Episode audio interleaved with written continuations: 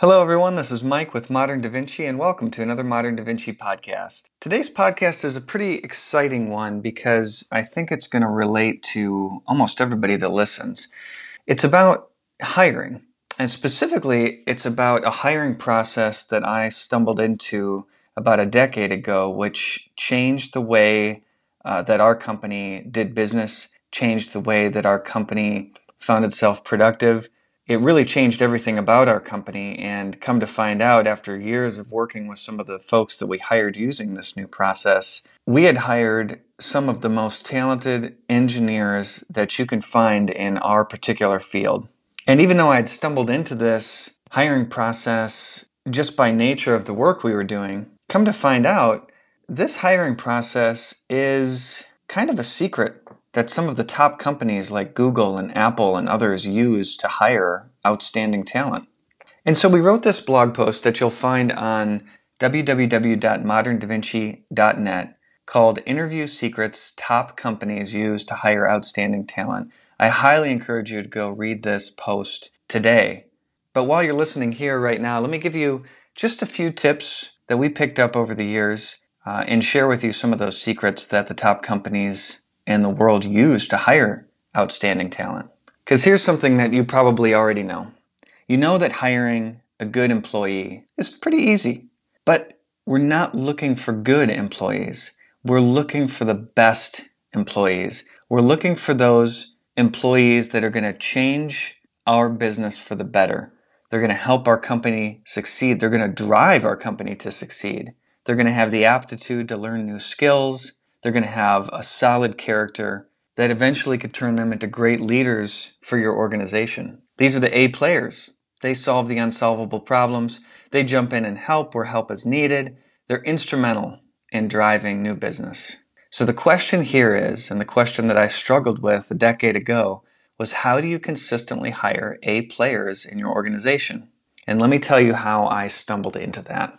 Our hiring process at the time that I worked at a very small company whose business it was to hack into other people's computers. We were professional hackers. It was it was a fun job, and and we made uh, made a lot of good hires in looking for these professional hackers, but they weren't the best. And it was because the, the hiring process that we started out with, and the one that I see employed all over, is simply this. Number one, the company looks for whether the candidate has the skills that they need. And number two, the company looks for whether the candidate has the experience that they feel is necessary. And that's it. Managers, myself included, use this strategy to sift through resume after resume looking for keywords and job titles that fit closely as possible to the position for which they're being hired. They look for years of experience you know, if somebody has a year of experience, eh, they're probably not good enough. If they have 10 years, wow, that's great. You know, let's bring them on. 15 or 20 years, eh, we're a small company. They're probably going to cost too much. So you're looking for that sweet spot of skills, job titles, and years of experience. And if you find that, then you bring them in for an interview. You ask them a couple of ad hoc questions. There's the decision process, which is mostly a formality because at that point you've really already decided whether you're going to bring them in uh, as a full time employee. Now, if that sounds familiar, well, you're not alone. Again, this was the process that we use to hire people, uh, and this is the process that so many companies use. Come to find out, and I can tell you from experience, this is probably one of the worst ways to hire. So, experience and skills, you know, they matter, but only to a small degree. And we didn't realize that when we stumbled into this new hiring process. We just knew that we were sort of getting B players. You know, they weren't the A players. They weren't the best and the brightest. They were they were okay. They got the job done, but they needed a lot of help and hand holding. Uh, and what's worse, we found that they were starting to attract more B players, and worse, they were starting to attract the C players, the people that really didn't care about the job so much. They uh, they saw the job posting online. They were just looking to make some money. They really could have cared less about our company or our mission or helping our customers. They just wanted to clock in and clock out. This was just a recipe for disaster. So we really ramped up our hiring process. We tried to find the best and the brightest. And we discovered as we were doing this as we were looking for professional hackers, what we found were a lot of people that had the skills and they had the experience, but they had a terrible character and they had horrific ethics. See, these people, we'd, we'd interview them on the phone and they would tell us about how they had just tried to break into some government system or how they had just broken into somebody's personal, computer and they could have stolen all of their identity. And, you know, for all we know, they probably did.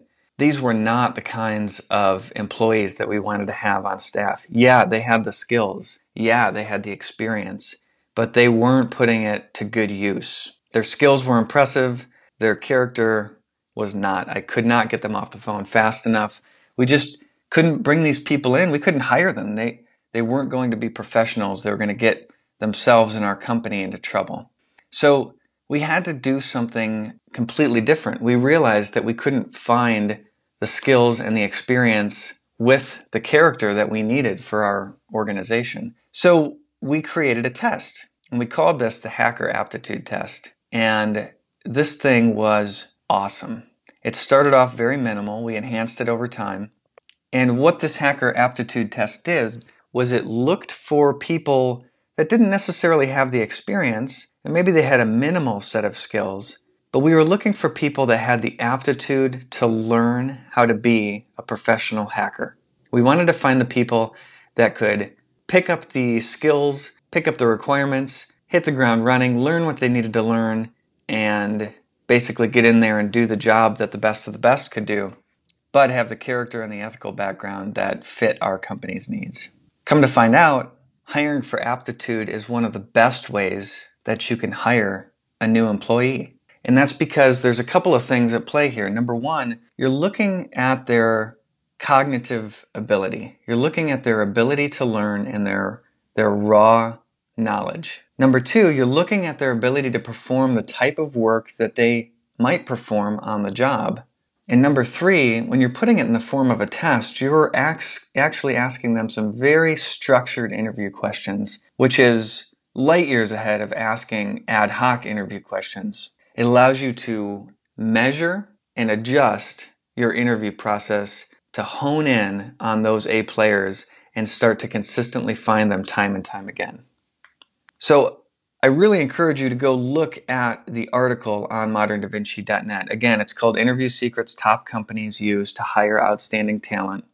It's featured on the site, and we'll give you some more insight from some research that we did to tell you exactly why this hiring for aptitude process is the best way to go about hiring. And so now that you know that, the question might be well, how do we create this aptitude test? How do we go about creating a test that can consistently bring in these these A players, the best and the brightest. So here it is. It's four easy steps. Get out your pen, get out your paper, and you're just going to list these four steps down. And after this podcast and after you've read the post on moderndavinci.net, you can go back to these four steps and you can fill in the blanks. And after a little bit of work, you'll have a very basic version of your aptitude test that you can use to start quizzing your interview candidates and start teasing out the people with the skills and the experience and instead looking for people that have the aptitude to learn and do the best job that your company needs it to do.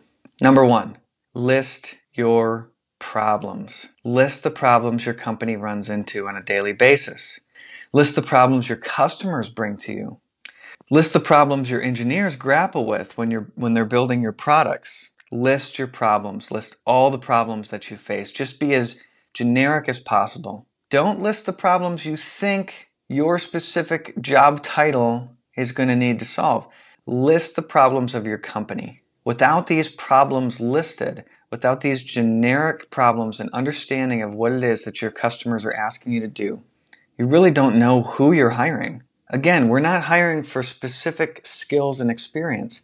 We're hiring for the aptitude to do a job that your company needs them to do. We don't want to just find somebody that can be pigeonholed into, say, a software engineering position or a documentation position and never do anything else. Those are not the A players. Those are the B players. They're going to do their job and they're going to do it well. But when you ask them to think outside the box or when you ask them to do something different, which you're going to have to do in the future because your company's going to change, they're not going to be able to do it.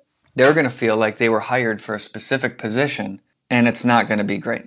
So list your problems, list your company's problems, because this is going to be the basis for your aptitude test. It's going to be the basis for your structured interview questions, and it's going to be the basis for your entire hiring strategy. So that's it. Number one, list your problems. Number two, list the problem solving skills you're going to require your candidate to have. So now, with step one, you've got a nice list of the problems that you're faced with on a daily basis. Now you need to think about the problem solving skills that your interview candidates are going to need to have to assist you and your company in resolving these challenges. So you're going to want to be careful with this one because you're not just going to list raw skills like I need my employee to know how to use Microsoft Office or I need my employee to be able to program in Java.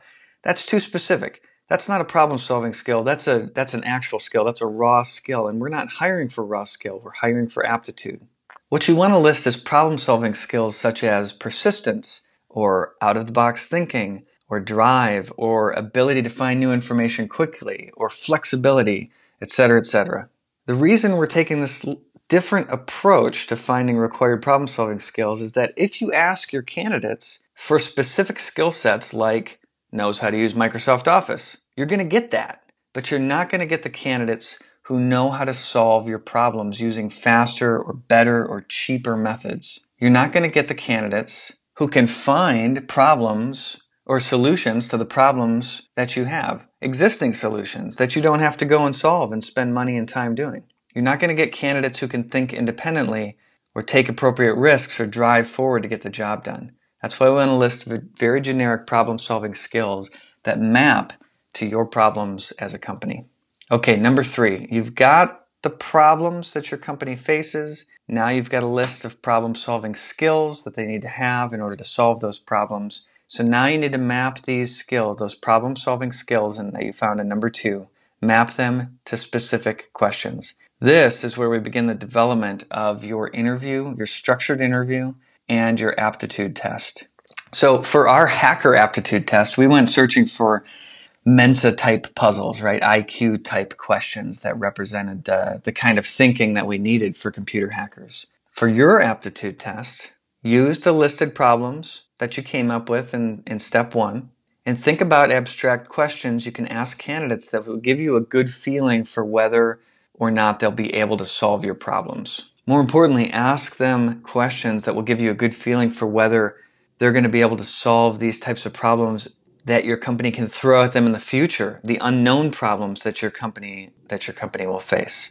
Are they going to have the ability to learn? Are they going to have the ability to use their raw knowledge to solve unknown problems in the future?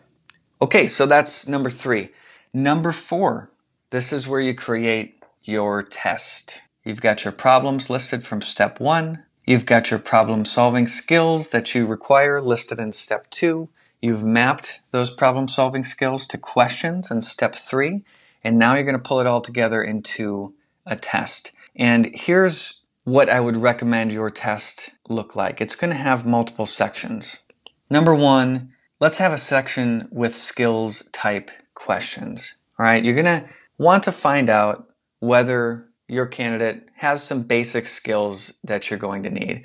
Even though we've talked about hiring for aptitude, understanding the skills that your candidate has is an important piece of this puzzle. And so you're going to want a section that, that analyzes that.